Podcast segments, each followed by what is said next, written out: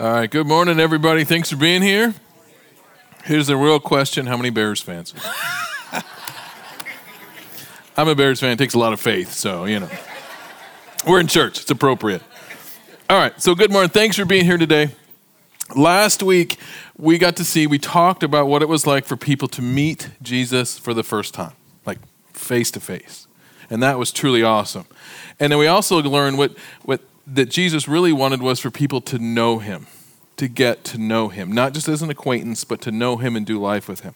The other thing we saw last week was Jesus, he, start, he met his first few disciples. We got to see that interaction, the questions they asked, the questions he asked.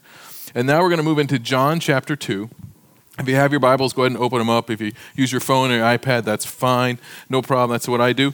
Uh, John chapter 2, we're going to start with verses 1 and 2, and we're going to see what John wants us to know. And it says, John chapter 1 On the third day, a wedding took place at Cana in Galilee. Jesus' mother was there, and Jesus and his disciples also had been invited to the wedding. Now, when it says the third day, he's talking about one particular day, if you remember from last week, where John the Baptist was approached by the religious leaders and they were asking him, Well, who are you? Why are you here? Who told you to do this? All that stuff. That's day one. Then, day two, after that, it tells us that John the Baptist saw Jesus walking and he says, Look, the Lamb of God who takes away the sin of the world. First time he declares this publicly. That's day two. The next day, Jesus meets his first two disciples. Andrew and John. And Andrew then runs off and goes gets his brother Simon, whose name's changed to uh, Peter. The day after that is when Jesus meets his next two disciples, Nathanael and Philip. And now today, they're invited to a wedding. So John's going, okay, day one, day two. He just tells, this is like a diary. This is what's happening. So in a span of a few days, there's a lot, a lot of stuff going on. And John tells us that Jesus his mother, and his disciples are invited to a wedding. And from this information, we can make a few assumptions. Number one, this was probably a close knit community, that they were all invited. We also may have noticed that Joseph, Mary's husband, Jesus' earthly father, was not listed as one of those invited. And it wasn't because you know, there was a, a, a, a breakdown. We think he probably had passed away by that time because he's no longer mentioned in any form. He was probably quite a bit older, and that's what we think happened. The other thing we can assume is that since Jesus was invited to this wedding, he was not seen as somebody harsh, boring, or carrying around a religious hammer, just going after people. He was a warm guy. This was a celebration. They wanted him there to celebrate as well. Now, because this was a cause for celebration, a wedding, it was a big deal back then. A lot of times today, they had good food, they had good music, and they had wine.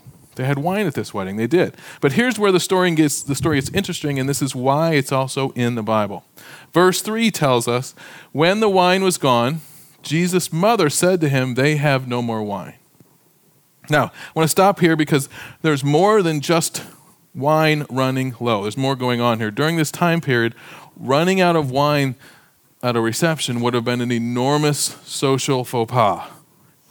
Huge huge. It would have been terribly embarrassing, especially in that part of the world in that time period. A wedding was supposed to be a huge celebration, and running out of something meant you weren't providing adequate hospitality. You maybe not have even cared enough about the people in attendance. It was a big dishonor. But we can also assume something else may have going on here. It's not in the text, but this is something that's possible, quite possible. The married couple may not have had adequate resources to provide a huge, big wedding. They bought what they could, and they hoped it would last. It simply did not. And John does not tell us this, but we also know Jesus showed no favoritism. While he was on the earth, he surrounded himself with everybody, right? But he also spent time with the less fortunate. So it's certainly plausible that Jesus does what he's about to do. We've heard this story, right? We know what's going to happen out of kind, not just out of kindness, but also to help a couple that didn't have adequate resources to provide the wedding that they wanted. And again, before we go into that point, we also need to address Mary is the one who points out to Jesus that they're running out of wine, right? We know that she brought him up. Now, the reason this is important, we need to remember this there is no written account of Jesus doing any miracle up to this point. This is it. How would she have known this? All right? You can say mother's intuition. Hmm, there's more than that. Like, and this is going to sound funny, but this is the way I think of it. You know, you know, heard of Superman, right? when he was a kid, his parents could not have known right off the bat all the stuff he was going to be able to do fly, bend steel, shoot lasers, all that kind of stuff, right? I know that sounds funny, but go with me. His parents had no idea. They knew he was special, God's chosen, but what did that entail? They had no idea. We know because we know these stories. We've read it. We know how it's we know what's going to happen. There is no way Mary could have known exactly what was happening. She knew, or she knew something was coming. For example, think about this. Later on, and later on, Jesus fed 5,000 people, right? Do you remember this story? Jesus' disciples are out there, it's getting late. People are getting hungry, and the disciples are like, we got a crowd of you know thousands of people, they're hungry, there's nowhere to go, no food. Jesus, what do we do? What do we do? And Jesus says, Well, you take care of it. You feed them. That's the first thing he says. Can you imagine being one of the disciples? I've been terrified for about three seconds. And that's why one of them says, well, with what do we with what? We have like a little bit of bread, a little bit of fish. What Jesus was doing, in my opinion, he was also kind of throwing them a bone, leading them on a little bit. We can do this. Have faith. Have faith. We can do this. And here's what's interesting the disciples had already been there for the wedding. They saw him turn water into wine, and yet when this happens later on with all the people, they still don't have any idea what's possible. So again, we know these stories. They did not. This was all happening for the first time. Because we like to fill in the gaps of these stories. We know we, you know we know what's happening. They did not. They couldn't have known anything. But maybe, maybe also Mary just took a very, very good guess. But again, I don't think that's what it is. I think there's more to it. Jesus was getting more and more popular day by day. The word was getting out that he was the Messiah. And if the wine runs out at a wedding and people maybe get upset and it's going to look bad for the couple, it's not a bad idea to have the Messiah of the world right there. Right? I mean, we don't know what he's going to do, but that's not a bad thing. So I'm going to ask a question. Could Mary have told him about the wine just thinking, if anybody can make this better and make this smooth, it's going to be him? Right? That's it. What we do know, no matter what, Mary had absolute faith that Jesus could handle this. We know that. And that brings us to our first big point of today. Faith in Jesus is trusting in Him when you cannot fathom how this is going to turn out. That is huge. That is big boy, big girl Christian stuff. Faith is easy when we're all sitting in here, you know, air conditioning with our jerseys. We're going to go home to a lot of food. It'll be a great day, right? But what if you have no food? What if you don't know what's going to happen tomorrow, if you're going to live till tomorrow? There's certain parts of the world, that's what it's like. What if you get that bad diagnosis? What if you lose a family member or a friend tragically really quick? Where's your faith then? And that's what this is. That's where faith really, that's the true measure of our faith. Now, there's also the other side of it. There, life has a lot of good stuff that happens, right? And Jesus is there to celebrate with us. But the whole point is we need faith for the big unknowns. And that's what this evening is happening. That's what's going on here. Jesus can handle this. So let's ask this question why? Why is Mary right now at this moment putting this in Jesus' lap? Especially when she has no idea, no experience to tell her what's going to happen. Well, John actually doesn't tell us, the man who wrote this book. But we know, but knowing what we know about Jesus and Mary, we can make some safe assumptions. Number one, Mary had been sensing for a long time that Jesus' time was coming. She would have known that he was baptized by John the Baptist not too long ago. She would have known about the Holy Spirit coming down on him like a dove. You remember that story? She would have known that. That just doesn't happen. That was huge. She would also have known about his time in the wilderness, where he was in there for 40 days and he was tempted by the devil. And if you're really that hungry, you know, turn these uh, rocks into bread. She would have known about that. She would have known about John the Baptist saying publicly to her son, Look, the Lamb of God who takes away the sin of the world. John the Baptist had a habit of talking very loudly and directing people right at Jesus, right? That was his whole gig. Before Jesus was born, she was visited by an angel, right? She would have known his whole life that this was coming. She would have seen the disciples he was now gathering to himself. These were disciples, two of which had followed John the Baptist, and they were looking for the Messiah. And when they met him, they told each other, This is the one, this is him. Mary would have also known John the Baptist. They were related, Jesus and John. She would have known about his purpose was to prepare the way for the Messiah. And now he's still t- now he's there telling everybody it's him. She would have seen all these signs. And she would have knew something big was coming. Something was happening. And so that's why she goes to him and tells him the wine has ran out. And this is his response. It's in verse 4. Woman, why do you involve me? Jesus replied, My hour has not yet come. Now, let's be honest. When you read this, it sounds like when Jesus says woman, he's putting her in, his, in her place, right? Am I the only one that's thought that? Are you serious? Nobody here was like, what does that mean? Really? All right. Yeah. Now, for those of you here who have mothers, growing up, if your mother ever told you to do something and you turned to her and said, Woman, see, I'm a wooden spoon survivor. Anybody else? Right? Okay. That would not have ended well, right? The same is true for Jesus and Mary.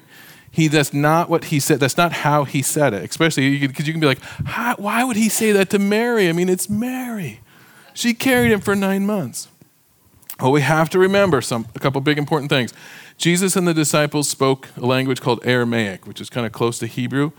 Uh, the New Testament was actually written in Greek, ancient Greek. Okay? It was then translated into Latin and then eventually translated into Old English, not modern English, Old English. You ever tried to read something from the 14 or 1500s? It's very hard to read. And then it was eventually translated into Eng- uh, modern English. So it went through a lot of different languages to get to where we are now. And meaning and inflection and what he actually said can be difficult to translate across all those languages and time. Here's an example of what I'm talking about. When I say the phrase, why did the chicken cross the road? See, I didn't have to finish it. You guys know that, right? You know it's a joke. Now imagine we had to translate that through four languages, and in 2,000 years from now, on the other side of the earth, someone needs to read that and understand it's a joke. That's kind of hard to do. How are you going to do that without having to write like 12 pages of, hey, listen, man, this is the joke, this is the background, this is why, right? So when he says woman, we make assumptions on what we know today, and we would never talk like that. But there's more going on. Jesus was not being disrespectful. What he was doing was shifting the very nature of their relationship. Let me explain. True, she was his mother and she carried him for nine months, right? Which I'm sure he was eternally grateful for. But now his public ministry was starting. His purpose on this earth was different.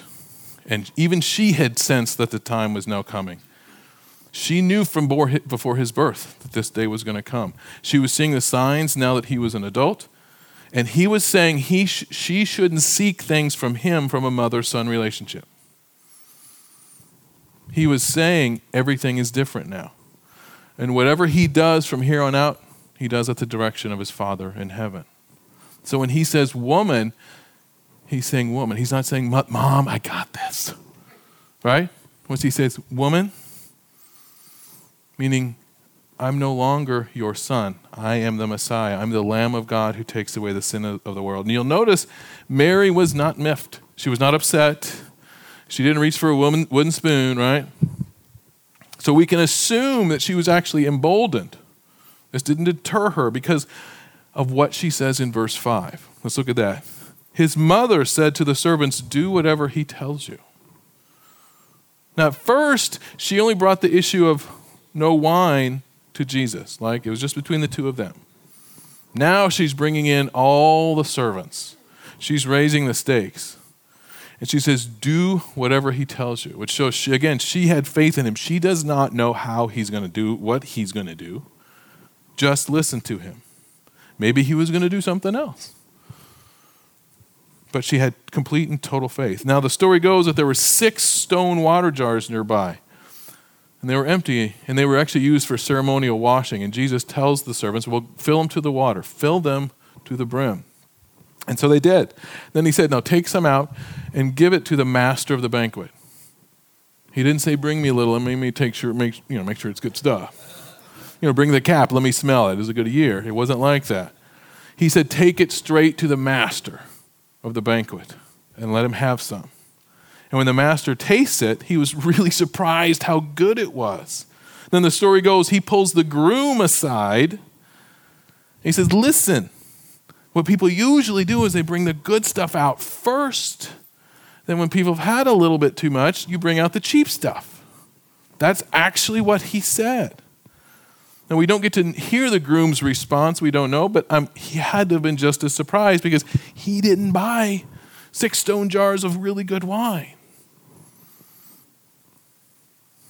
Again, the Bible doesn't tell us why the reception ran out of wine, but one potential reason, again, is probably makes sense, is the couple was not well off. They bought what they could and hoped it would last. It did not. And when Jesus turned the water into wine, he made a lot of it. Those six stone jars held about 30 gallons each. Six times 30 is what, real quick? 180. He made 180 gallons of really, really good wine. Think about that. Whatever was left over after the wedding, the couple could have sold to help them on their new life, to pay off debts. Now, again, I want to be clear the Bible does not tell us that. That is just my mind, right? It's only a guess. But we have to remember when Jesus performed a miracle, it was just not about, hey, good card trick, where'd the, you know, where'd to go? What he did served a real purpose. Number one, to prove that he was the Messiah. And number two, there was always genuine good that came out of it. Now, John chapter 2 continues and it switches to a whole other story where, from Jesus turning water into wine, where Jesus now chases money changers out of the temple courts. Go straight to verse 14. It says, In the temple courts, he found people selling cattle, sheep, and doves, and others sitting at tables exchanging money. Now, before we go into why this makes Jesus mad, let's understand what is going on. The reason so many Jews were present is that it was Passover, huge holiday for them. And there were estimates that as many as 500,000 people descended on Jerusalem at that time. From the outlying towns and nearby countries, if you could get to Jerusalem, you were required to do that, and they all went. And the reason animals were being sold is because each of those, every person was required to do some sort of sacrifice, depending on the sin, depending on what, there was just a lot of reasons. And it was way easier to buy your animal once you got to Jerusalem than bring it with you that whole way. So it created a huge demand for animals in Jerusalem at that time. And with so many people coming from different towns, different countries, they were bringing in a lot of foreign currency. because the religious leaders had decided not to accept foreign currency, everyone had to exchange their money once they got to town. And so that's why they set up these booths, these money changers. And of course, they didn't do this for free, they charged a fee to do this. In addition to this, there was also a mandatory temple tax everyone had to pay, which is the equal, equal to about two days of work. So here's an example. If we were all Jews, if you were going to Jerusalem, this is an example of what you'd have to pay. First, when you got there, you'd have to exchange your foreign coins into the local currency for a fee. And the money changers never intentionally gave you a dollar for dollar exchange rate. They always lowered it by at least 15%. So if you came with $100, now, was, well, now what was it? 85 That was off the top. They haven't even charged you your fee to turn it into local dollars yet. Then you had to pay the required temple tax. But here's where it gets worse. The religious leaders were the ones who rented out the space in the temple courts for the money changers. They also rented out the space for the boost for the people to sell the animals that were overpriced because the demand was so high. So you had this whole system that basically took money from you at every point. And guess where all that money went? Right to the priests, the Pharisees, the temple coffers. It'd be like today. We just saw pictures of a baptism, right? If you went to there, we charged you to park your car. You couldn't bring your own towel, you had to buy one of ours. It said Calvary Chapel Sebastian on it. couldn't bring your own swimsuit, you had to buy one of ours. It said Calvary Chapel Sebastian on it. We paid you a water fee, a chlorine fee, and a just in case we forgot something fee. What would that do to your faith? It would it would crush it. It would be awful. So, this is the situation. This is what Jesus sees when he goes into that temple. And this is one of those stories that at some point when someone comes to believe in Jesus Christ, they need to understand because there's this idea out there that Jesus is this everything's great, everything's cool, just nice hippie guy. No, we all love, everybody's love. In this story, we're going to read there's a grown man who went over to a tree, broke off some branches, made a whip out of it, and then chased dozens of grown men away. Let's read that. Verse 15 and 16. So he made a whip out of cords and drove all from the temple courts, both the sheep and the. So he was going, getting the animals out of there too, and he scattered the coins of the money changers and overturned their tables. To those who sold doves, he said, Get out of here. Stop turning my father's house into a market. So imagine going to like a farmer's market and someone there got mad about something. I know it sounds funny, but this is exactly what happened. And they go to a tree they pull off a couple branches and they make a whip out and they go through and they just start whacking people, chasing them out. This is what Jesus did. This is kind of, I know we kind of laugh, but think about it. How, what that would look like. And let's be honest, this put Jesus on a collision course with the high priest and the Pharisees. You do not do this in the temple and go unnoticed. This was big. He was, he was impacting their ability to make Money. Lots of money. And again, where the booths and stuff were, this wasn't in the inner temple courts, in the inner parts of the temple. It was rather in the outlying uh, courtyard. And what this is significant because that was the only area that Gentiles were allowed in. And Gentiles are non Jews. How many Gentiles here today? and probably every one of us, right? So, what Jesus was doing was not only clearing the temple, he was clearing out the temple courts so Gentiles could worship again. See, that is special. He was reclaiming the only area that foreigners could worship in. It was more than just about money, it was about restoring the purpose of the temple, which is about prayer and worship and getting close to God. And when Jesus does this, we know the disciples, man, they must have been shocked. Right? What is going on? But then it also tells us they remembered a verse from Psalm 69 that says, Zeal for your house will consume me. Zeal. Now, means to have great enthusiasm, great passion. Kind of like, oh, we're, you know, got your own football team. Woo, right? Jesus was extremely passionate about chasing people out of the temple, restoring it to its original purpose. So much so, he was willing to go break a branch off a tree and go after dozens and dozens of people and chase them out. And this would have been a big deal. This is something that did not go unnoticed by the religious authorities. But you see, this scenario shows the very heart of Jesus. He wasn't concerned about being popular or what, who that would make angry. His only concern was for lost people and a, creating a system where they could then worship God again. And again, let's look at this. Let's look at it from the angle of let's assume we were the people coming from out of town. Each one of us is a foreigner making that journey. And this was not a one or two day thing. You couldn't catch an Uber and just you know, zip right over to Jerusalem and go back. This was a long period. Remember, their whole purpose, the way Jews back then understood their relationship with God, is He was wholly untouchable. You can't get anywhere near Him. And the only thing you could kind of do was sacrifice an animal to pay for your sins, and it only kind of made you less unholy. It didn't fix you permanently, only for a little bit, and you had to keep doing it. Their relationship with God was completely different than ours. They knew Him as distant, holy, untouchable. They were sinful. There was even a part of the holy, the, the part of the temple, the Holy of Holies. The only one person could go in there at one time a year. It was the high priest, not just the priest, the high priest only for a short time once a year. And before that, he had special washing, special clothes, all this kind of stuff. And if he got any of it wrong, guess what happened to him? He died. He died. Now, you see me walking back and forth up here. You see the band, right? You know you guys can walk up here and you are not going to be struck dead, right? sounds funny, but I didn't have to tell you that. That's not a joke, right? They knew in their own temple there was a place they could not approach or what would happen. Tell me that's not terrifying to a, to a point. Like we, I, you know, we know that, but I don't think we take that seriously enough. Like, what if this area up here, like only Pastor Dave Folkerts could touch that once a year? Pastor Joey's here, myself, Clues. If any of us touched it or got too close, we would drop dead. We're pastors. What does that make you feel like? you in the front row need to be careful. Don't trip and fall this way.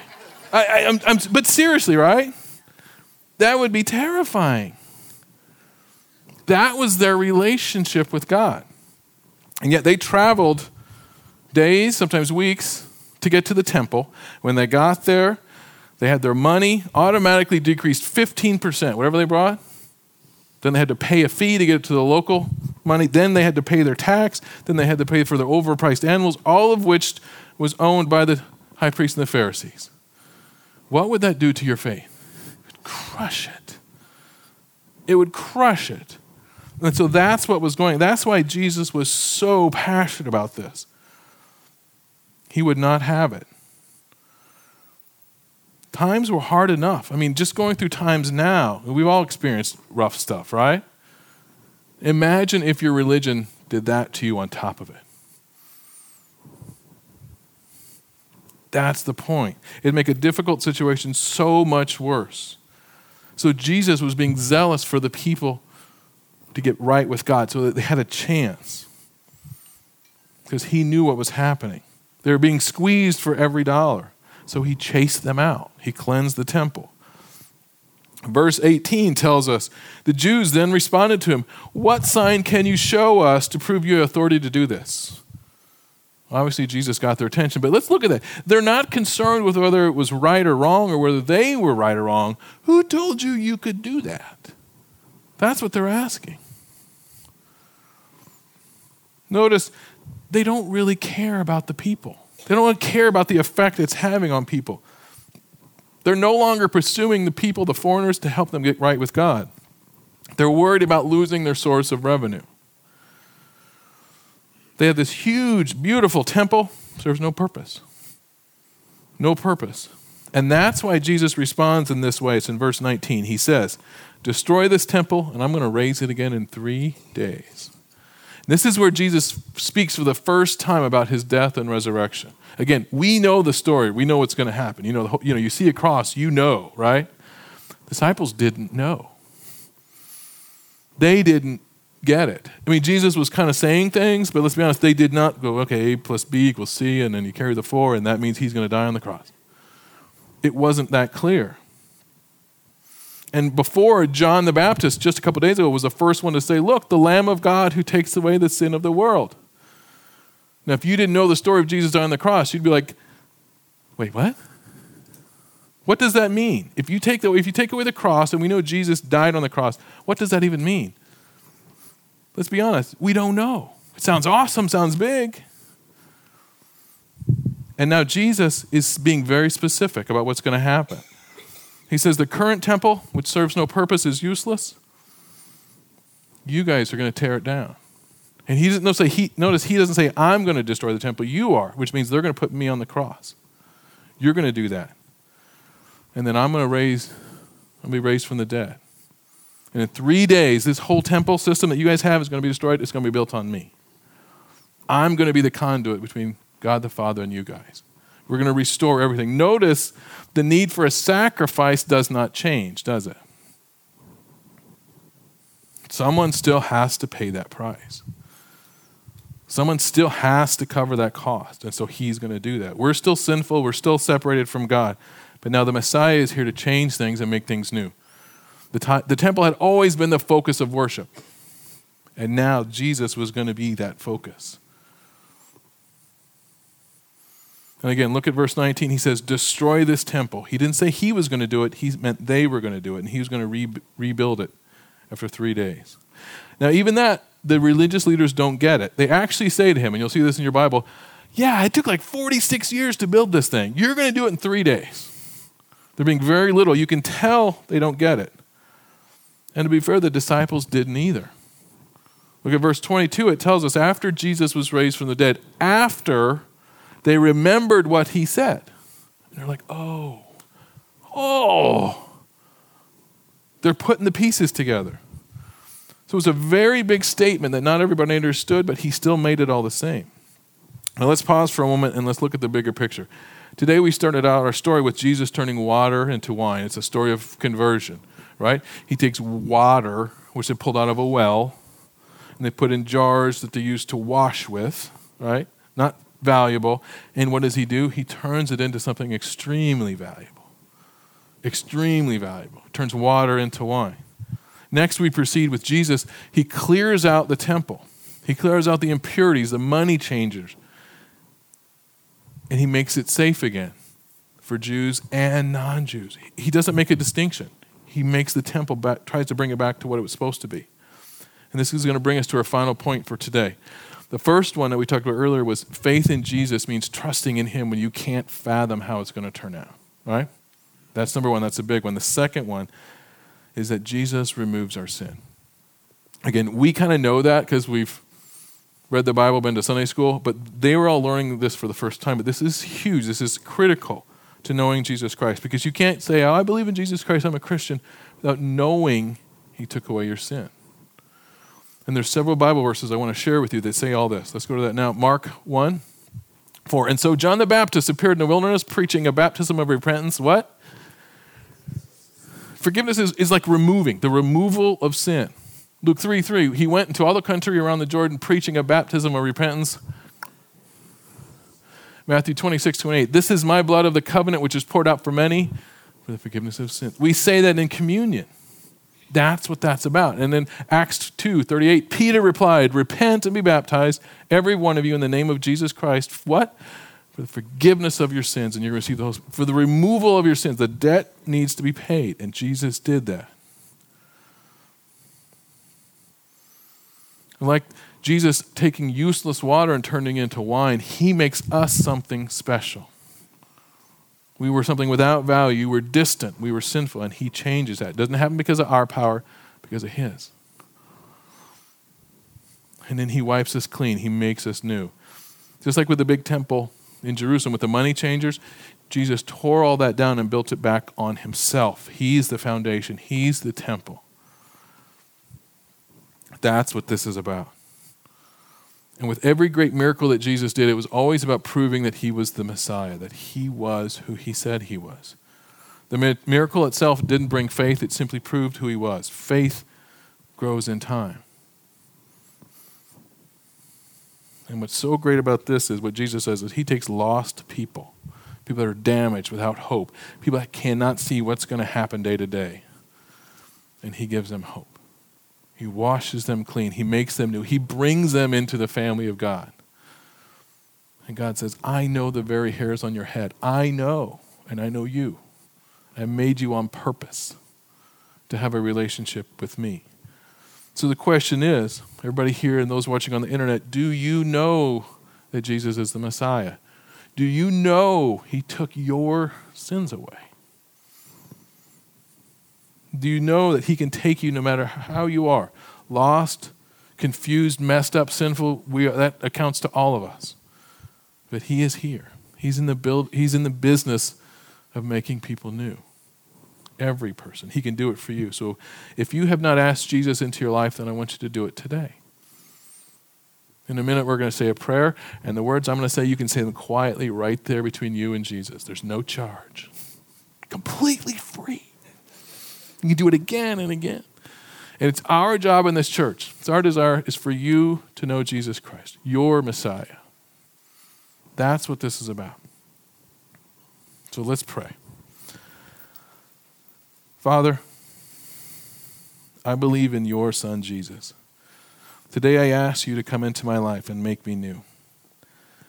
I am not worthy of you or the forgiveness and the salvation that you bring but I still come before you. Help me, change me, make me more than I am. I ask you to forgive me my sins.